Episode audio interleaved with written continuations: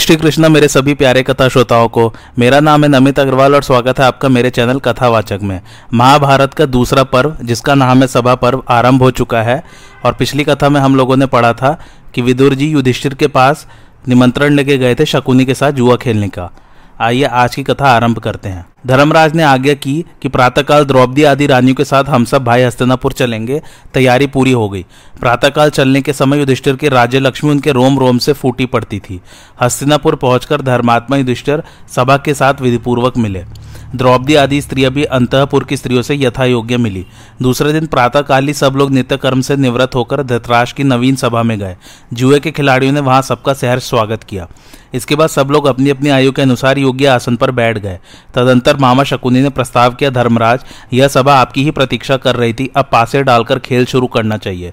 युधिष्ठिर ने कहा, राजन जुआ खेलना तो छल रूप और पाप का मूल है। इसमें न तो क्षत्रियोचित वीरता प्रदर्शन का अवसर है और न तो इसकी कोई निश्चित नीति ही है। जगत का कोई भी भला मानुष जुआरियों के कपटपूर्ण आचरण की प्रशंसा नहीं करता।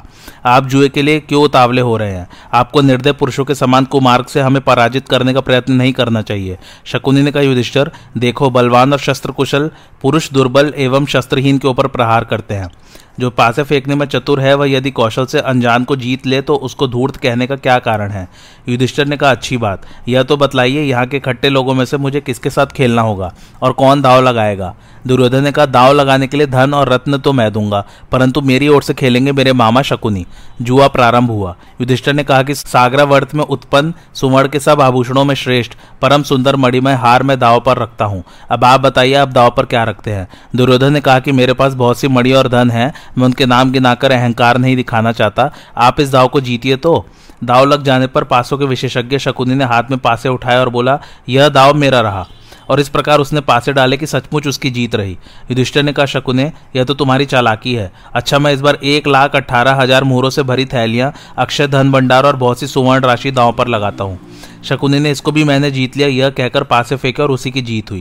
युधिष्ठिर ने कहा, मेरे पास तांबे और लोहे की संदूकों में 400 खजाने बंद है, एक में 5-5 द्रोड़ सोना भरा है, वही मैं दाव पर लगाता हूँ। शकुनी ने कहा, लो मैंने यह भी जीत लिया और सचमुच जीत लिया। इस प्रकार भयंकर जुआ उत्तरोत्तर बढ़ने लगा। यह अन्याय विदुर जी से नहीं देखा गया। उन्होंने समझाना बुझाना शुरू किया। शकुनी ने कहा, युधिष्ठिर अब तक तुम बहुत सा धन हार चुके हो, यदि तुम्हारे पास कुछ और बच रहा हो तो दाव पर रखो। युधिष्ठिर ने कहा, शकुनी मेरे पास असंख्य धन है, मैं सब दाव पर लगाता हूँ। शकुनी ने पासा फेंकते हुए कहा, यह लो जीत लिया मैंने। युधिष्ठिर ने कहा, ब्राह्मण और उनकी संपत्ति को छोड़कर नगर देश भूमि प्रजा और उसका धन मैं दाव पर लगाता हूँ। शकुनी ने पूर्ववत छल से पासे फेंक कर कहा, लो यह भी मेरा रहा।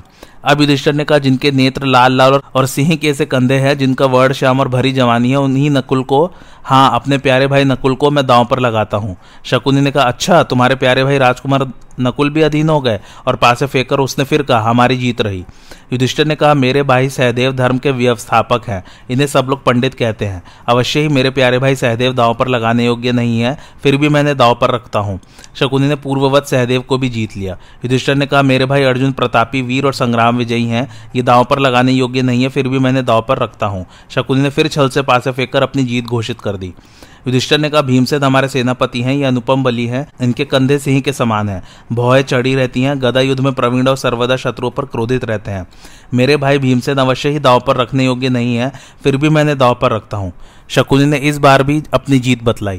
युधिष्ठिर ने कहा कि मैं सब भाइयों में बड़ा और सबका प्यारा हूँ, मैं अपने को दांव पर लगाता हूँ, यदि मैं हार जाऊँगा तो तुम्हारा काम करूँगा। शकुनी ने कहा, यह मारा, और पासा फेंककर अपनी जीत घोषित कर दी।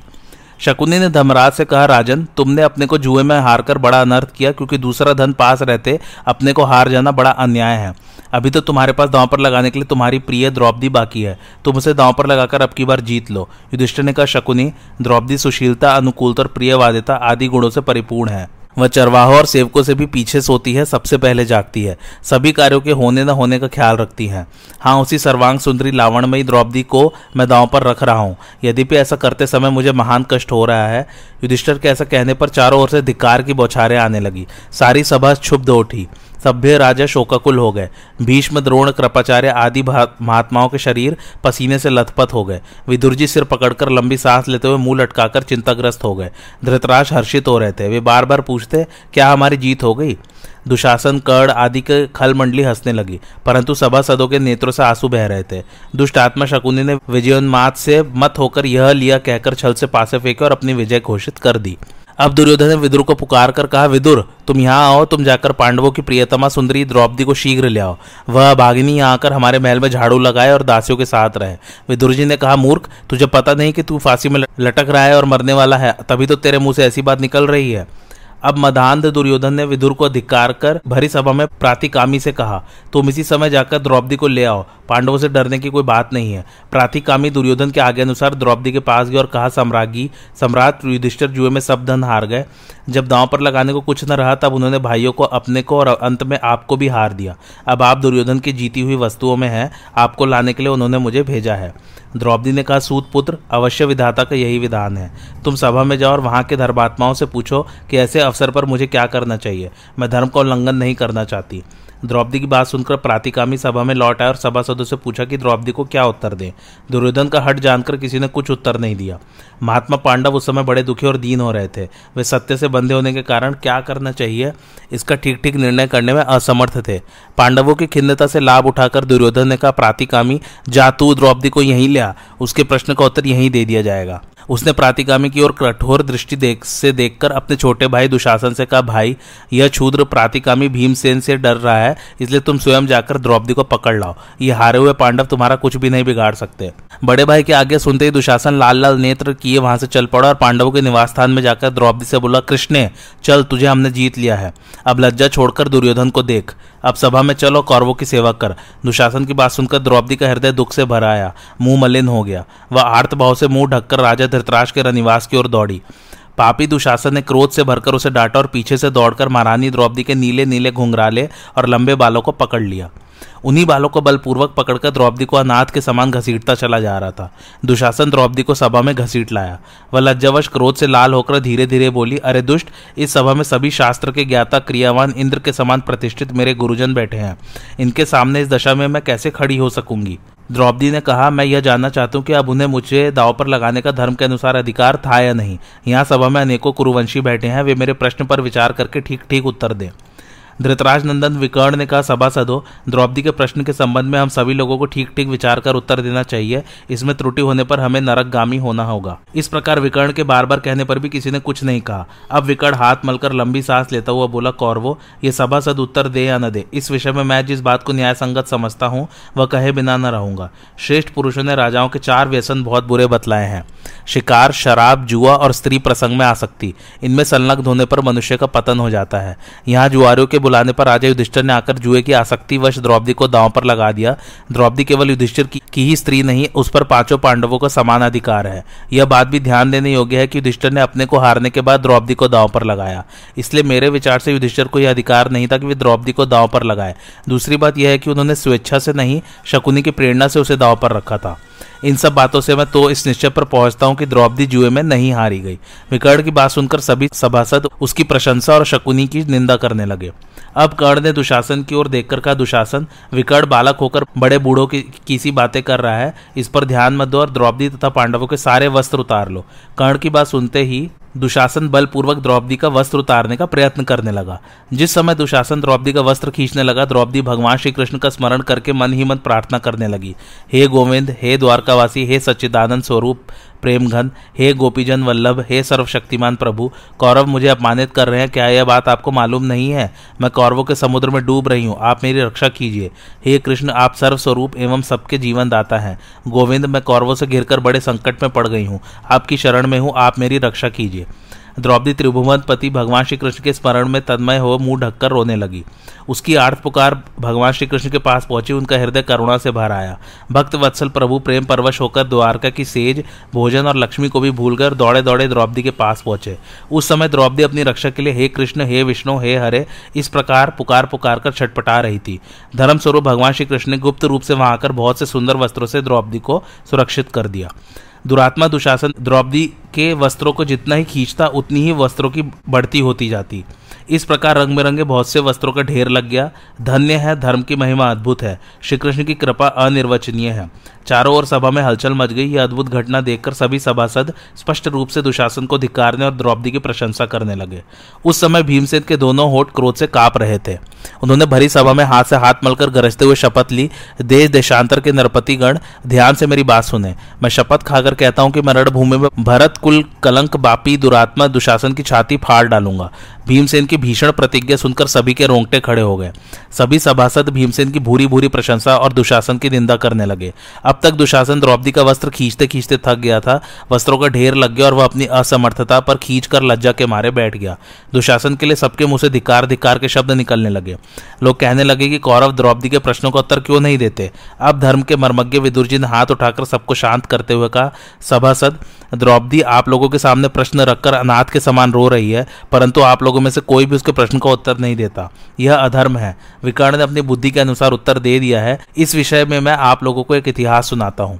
वह इतिहास यह है कि एक बार दैत्यराज प्रहलाद के पुत्र विरोचन और अंगिरा ऋषि के पुत्र सुधन्वा ने एक कन्या प्राप्त करने के लिए आपस में विवाद कर लिया और मैं श्रेष्ठ हूँ ऐसी प्रतिज्ञा करके दोनों ने प्राणों की बाजी लगा ली। इस विवाद का निर्णय करने के लिए दोनों ने प्रहलाद जी को ही चुना। उनके पास जाकर दोनों ने पूछा, आप ठीक ठीक निर्णय दीजिए कि हम दोनों में श्रेष्ठ कौन है। प्रहलाद जी बड़े असमंजस में पड़ गए। एक और पुत्र के प्राण और दूसरी ओर धर्म, कुछ भी निश्चय न कर सकने के कारण प्रहलाद जी महर्षि कश्यप के पास गए और उनसे पूछा, महाभाग, आप देवता, असुर और ब्राह्मणों का धर्म जानते हैं। मैं समय बड़े धर्म संकट में हूँ। आप कृपा करके यह बतलाइए कि किसी प्रश्न का उत्तर न देने से तथा जानबूझकर कुछ का कुछ उत्तर देने से क्या गति होती है। महर्षि कश्यप ने कहा, जो जानबूझकर राग द्वेष अथवा भय के कारण ठीक ठीक उत्तर नहीं देता अथवा जो गवाही देने में ढिलाई करता है या कुछ का कुछ कह देता है, वह वरुण के सहस्त्र पाशों से बांधा जाता है। प्रत्येक वर्ष में उसके पास की एक एक गांठ खुलती है, इसलिए जिसे सत्य का सुस्पष्ट ज्ञान हो उसे सत्य ही बोलना चाहिए। जिस सभा में अधर्म से धर्म को दबा दिया जाता है और वहां के सभासद अधर्म को नहीं हटाते तो सभासद ही पाप भागी होते हैं। जिस सभा में निंदित पुरुष की निंदा नहीं होती, वहां सभापति को उसके धर्म का आधा, करने वाले को चौथाई और अन्य सभासदों को भी पाप का चौथाई भाग प्राप्त होता है। जहाँ निंदित पुरुष की निंदा होती है, वहाँ सभापति और सदस्य पाप मुक्त रहते हैं। सारा पाप केवल कर्ता को ही लगता है। कश्यप जी की बात सुनकर दैत्यराज प्रहलाद ने अपने पुत्र से कहा, बेटा विरोचन, सुधन्वा के पिता अंगिरा मुझसे श्रेष्ठ है, सुधन्वा की माता तुम्हारी माता से श्रेष्ठ और सुधन्वा तुमसे श्रेष्ठ है, इसलिए अभी सुधन्वा ही तुम्हारे प्राणों के स्वामी है। ये चाहे तुम्हारे प्राण ले लो और चाहे छोड़ दे। प्रहलाद की सत्यवादिता से प्रसन्न होकर सुधन्वा ने कहा, प्रहलाद, आप पुत्र के प्रेम परवश न हो, धर्म पर अटल रहे, इसलिए मैं आपके पुत्र विरोचन को आशीर्वाद देता हूँ कि वह 100 वर्ष तक जीवित रहे। अवश्य धर्म पर दृढ़ रहने से प्रहलाद अपने पुत्र को मृत्यु से और अपने को अधर्म से बचाने में समर्थ हुए। सभासदों, आप लोग अपने धर्म और सत्य की दृष्टि से द्रौपदी के प्रश्न का उचित उत्तर दें। विदुर जी की बात सुनकर भी सभासदों में से किसी ने कुछ उत्तर नहीं दिया। कर्ण ने कहा, दुशासन भाई, इस दासी द्रौपदी को घर ले जाओ। कर्ण की आज्ञा पाते ही दुशासन भरी सभा में द्रौपदी को घसीटने लगा। वह लज्जावश कांपने लगी और पांडवों की ओर देखकर बोली, पहले जब महल में मुझे वायु छू जाया करती थी तब पांडवों से सहन नहीं होता, आज ये दुरात्मा भरी सभा में मुझे घसीट रहा है, पर वे शांत भाव से बैठे सह रहे हैं। भीष्म पिता ने कहा, कल्याणी, धर्म की गति बड़ी गहन है, बड़े बड़े विद्वान बुद्धिमान भी उसका रहस्य समझने में भूल कर जाते हैं। तुम्हारा प्रश्न बड़ा सूक्ष्म, गहन और गौरवपूर्ण है, कोई भी निश्चय पूर्वक इसका निर्णय नहीं दे सकता। इस समय कौरव लोभ और मोह के वश हो गए हैं, यह इस बात की सूचना है कि शीघ्र ही कुरुकुल का नाश हो जाएगा।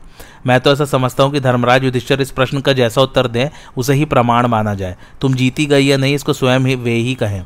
भीमसेन ने अपनी चंदन चर्चित दिव्य भुजा उठाकर कहा, यदि मेरी प्रभुता होती तो क्या दुरात्मा दुशासन द्रौपदी के केश पकड़कर भूमि पर गिराकर और पैरों से ठुकराकर भी अब तक जीवित रहता। मेरे इन लोह दंडों के समान लंबे और मोटे भुजदंडों को देखिए, इनके बीच में आकर एक बार इंद्र भी पिस जाए। मैं धर्म की रस्सी से बंधा हूँ, अर्जुन ने मुझे रोक लिया है, धर्मराज का गौरव भी मुझे इस संकट से पार होने के लिए कुछ करने नहीं देता। भीम की क्रोधाग्नि को भभकते देखकर भीष्म, द्रोण और विदुर ने कहा, भीमसेन, क्षमा करो, तुम्हारे लिए कुछ भी कठिन नहीं है, तुम सब कर सकते हो। उस समय धर्मराज युधिष्ठिर बेहोश से हो रहे थे। दुर्योधन ने उन्हें पुकार कर कहा, राजन, भीम, अर्जुन, नकुल और सहदेव तुम्हारे वश में हैं, अब तुम ही द्रौपदी के प्रश्न का उत्तर दो। क्या तुम ऐसा मानते हो कि द्रौपदी दांव पर नहीं हारी गई? दुरात्मा दुर्योधन ने युधिष्ठिर से ऐसा कहकर कर्ण की ओर देखा और मुस्कुराकर भीमसेन को लज्जित करने के लिए अपनी मोटी मोटी बाई जांग दिखाने लगा। भीमसेन की आंखें क्रोध से लाल हो गई।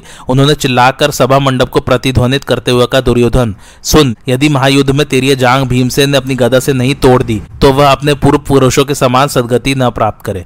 विदुर जी ने कहा, धर्म पर विचार करो। यदि युधिष्ठिर अपने को हारने से पहले द्रौपदी को दांव पर रखते तो वे अवश्य ही द्रौपदी को हार सकते थे। पहले अपने शरीर को हार जाने के कारण उन्हें द्रौपदी को दांव पर रखने का अधिकार ही नहीं रह गया था। द्रौपदी को हमने जीत लिया, यह तुम्हारा एक स्वप्न है। शकुनी की बातों में आकर धर्म का नाश मत करो।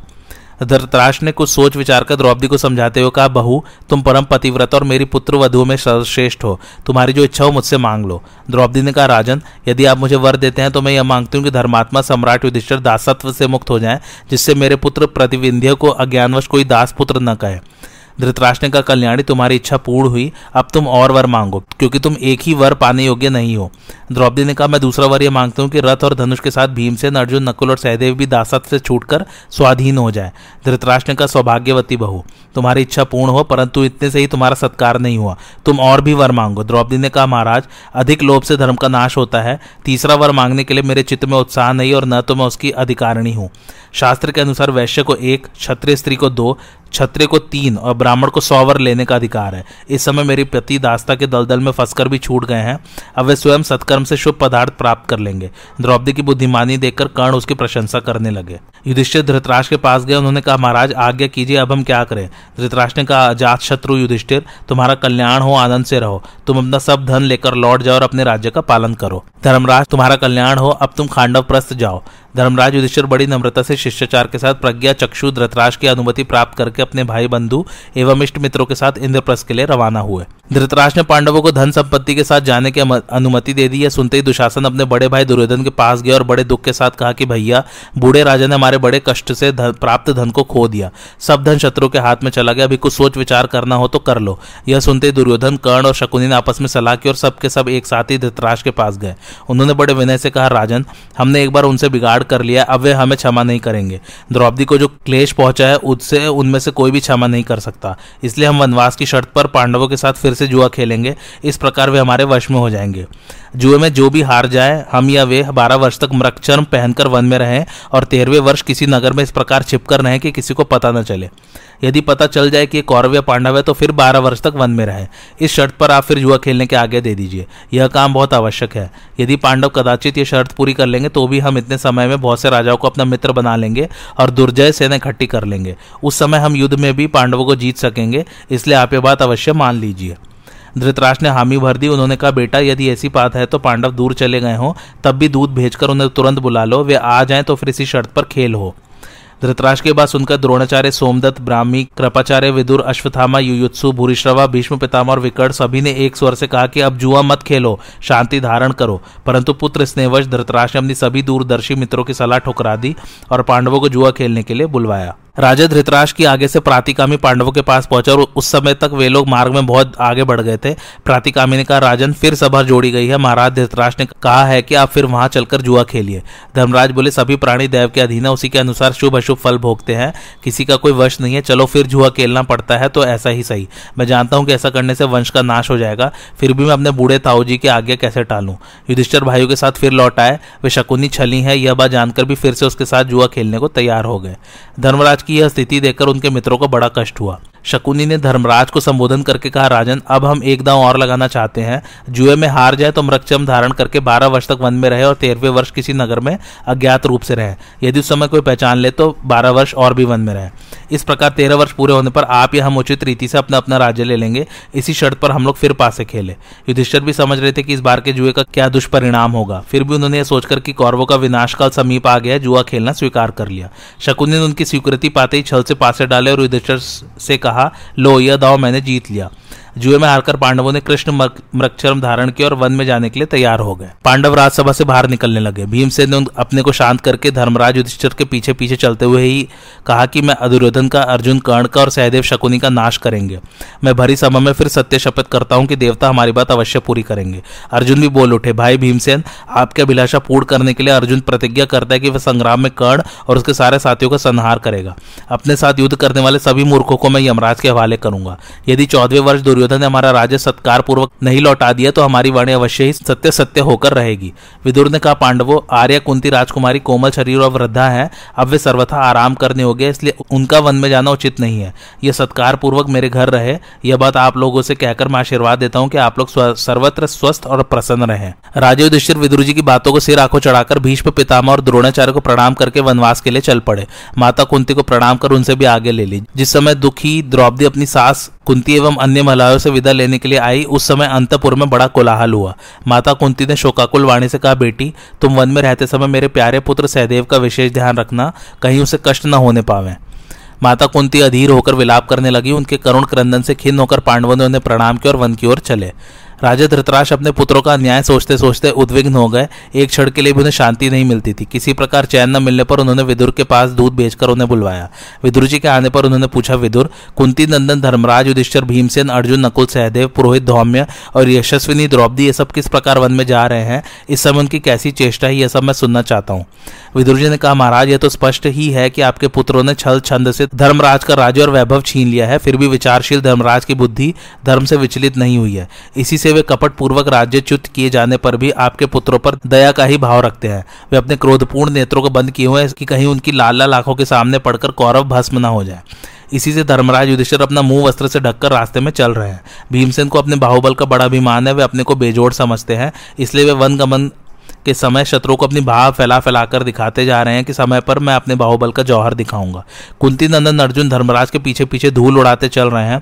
इस प्रकार वे इस बात की सूचना दे रहे हैं कि युद्ध के समय शत्रु पर कैसी बाण वर्षा करेंगे। इस समय जैसे वह धूल अलग अलग उड़ रही है, वैसे ही अर्जुन शत्रु पर अलग अलग बाण वर्षा करेंगे। सहदेव ने अपने मुंह पर धूल मल रखी है। युधिष्ठिर के पीछे पीछे चलकर मानो वे यह कह रहे हैं कि कोई मेरा मुंह न देखे। नकुल ने तो अपने सारे शरीर में ही धूल मल ली है। उनका अभिप्राय यह है कि मेरा सहज सुंदर रूप देखकर कहीं मार्ग की स्त्रियां मोहित न हो जाए। द्रौपदी इस समय रसवाला है। वे एक ही वस्त्र पहने केश खोलकर रोते रोते जा रही हैं। उन्होंने चलते समय कहा है कि जिनके कारण मेरी यह दुर्दशा हुई है, उनकी स्त्रियां भी आज के 14वें वर्ष अपने स्वजनों की मृत्यु से दुखित होकर इसी प्रकार हस्तिनापुर में प्रवेश करेंगी। सबके आगे आगे चल रहे पुरोहित धौम्य, वे यम देवता संबंधी साम मंत्रों का गायन कर रहे हैं। उनका अभिप्राय है कि रणभूमि में कौरवों के मारे जाने पर उनके गुरु पुरोहित भी इसी प्रकार के मंत्रों का गान करेंगे। जिस समय विदुर जी धृतराष्ट्र इस प्रकार कह रहे थे, उसी समय देवर्षि नारद बहुत से ऋषियों के साथ यकायक वहां आ पहुंचे और यह भयानक बात कहकर चलते बने कि दुर्योधन के अपराध के फलस्वरूप आज के 14वें वर्ष भीमसेन और अर्जुन के हाथों कुरुवंश का विनाश हो जाएगा। अब दुर्योधन, कर्ण और शकुनी ने द्रोणाचार्य को ही अपना प्रधान आश्रय समझकर पांडवों का सारा राज्य उन्हें सौंप दिया। द्रोणाचार्य ने कहा, भरतवंशियों, पांडव देवताओं के पुत्र हैं, उन्हें कोई मार नहीं सकता। यह बात सभी ब्राह्मण कहते हैं। फिर भी धृतराष्ट्र के पुत्रों ने मेरी शरण ली है, इसलिए इनके सहायक राजाओं के साथ मैं अपनी शक्ति के अनुसार इनकी पूरी पूरी सहायता करूंगा। मैं शरणागत का त्याग नहीं कर सकता। इच्छा न होने पर भी काम करना पड़ रहा है। क्या करूं? दैव ही सबसे बलवान है। कौरवों, पांडवों को वन में भेजने से ही तुम्हारा काम पूरा नहीं हो गया। तुम्हें अपनी भलाई का प्रबंध शीघ्र करना चाहिए। तुम्हारा राज्य स्थायी नहीं है, यह 4 दिन की चांदनी है, 2 घड़ी का खिलवाड़ है, इसे फूलो मत। बड़े बड़े यज्ञ करो, ब्राह्मणों को दान दो, जो कुछ बने सुख भोग लो। 14वें वर्ष तुम्हें बड़े कष्ट में पड़ना होगा। संजय ने तनिक गंभीर होकर कहा, महाराज, अब यह निश्चित है कि आपके कुल का तो नाश होगा ही, निरीह प्रजा भी न बचेगी। भीष्म पितामह, द्रोणाचार्य और विदुर जी ने आपके दुरात्मा पुत्र दुर्योधन को बहुत रोका, फिर भी उस निर्लज्ज ने पांडवों की प्रिय पत्नी धर्मपरायणा द्रौपदी को सभा में बुलवाकर अपमानित किया। आपके पुत्रों ने अयोनिजा पतिव्रता अग्निवेदी से उत्पन्न सुंदरी द्रौपदी को भरी सभा में अपमानित करके भयंकर युद्ध को न्योता दे दिया है। ऐसा निंदनीय काम दुष्ट दुर्योधन के अतिरिक्त और कोई नहीं कर सकता। धृतराष्ट्र ने कहा, संजय, मैं भी तो यही कहता हूँ कि द्रौपदी की आर्त दृष्टि से सारी पृथ्वी भस्म हो सकती है, हमारे पुत्र में तो रखा ही क्या है। उस समय धर्मचारिणी द्रौपदी को सभा में अपमानित होते देखकर भरतवंश की सभी स्त्रियां गांधारी के पास आकर करुण क्रंदन करने लगी थीं। ब्राह्मण भी हमारे विरोधी हो गए हैं। जिस समय भरी सभा में द्रौपदी के वस्त्र खींचे गए थे, उस समय तूफान आ गया, बिजली गिरी, उल्कापात हुआ, बिना अमावस्या के ही सूर्य ग्रहण लग गया, सारी प्रजा भयभीत हो गई। विदुर की सम्मति से मैंने द्रौपदी को मुंह मांगा वर दिया और पांडव को इंद्रप्रस्थ जाने की अनुमति दे दी। उसी समय विदुर ने मुझसे कहा था कि द्रौपदी को अपमानित करने के फलस्वरूप भरत वंश का नाश होगा। द्रौपदी देव के द्वारा उत्पन्न एक अनुपम लक्ष्मी है, वह पांडवों के पीछे पीछे फिरती है। यह महान अपमान और क्लेश पांडव, यदुवंशी और पांचाल नहीं सहेंगे, क्योंकि इनके सहायक और रक्षक है सत्य प्रतिज्ञ भगवान श्रीकृष्ण। बहुत समझा बुझाकर विदुर ने हमारे कल्याण के लिए अंत में यही सम्मति दी है कि आप सबके भले के लिए पांडवों से संधि कर लीजिए। संजय, विदुर की बात धर्मानुकूल तो थी ही, अर्थ की दृष्टि से भी कम लाभ की नहीं थी, परंतु मैंने पुत्र के मुंह में पड़कर उसकी प्रसन्नता के लिए की बात की उपेक्षा कर दी। सभा पर्व यहीं समाप्त होता है। अगला जो पर्व हम पढ़ेंगे वो तीसरा पर्व होगा जिसका नाम होगा वंत पर्व। और आप लोगों को आज की कथा मेरी कैसी लगी मुझे कमेंट करके ज़रूर बताइए और मेरे चैनल कथावाचक को लाइक शेयर और सब्सक्राइब ज़रूर कीजिए। थैंक्स फॉर वॉचिंग, धन्यवाद।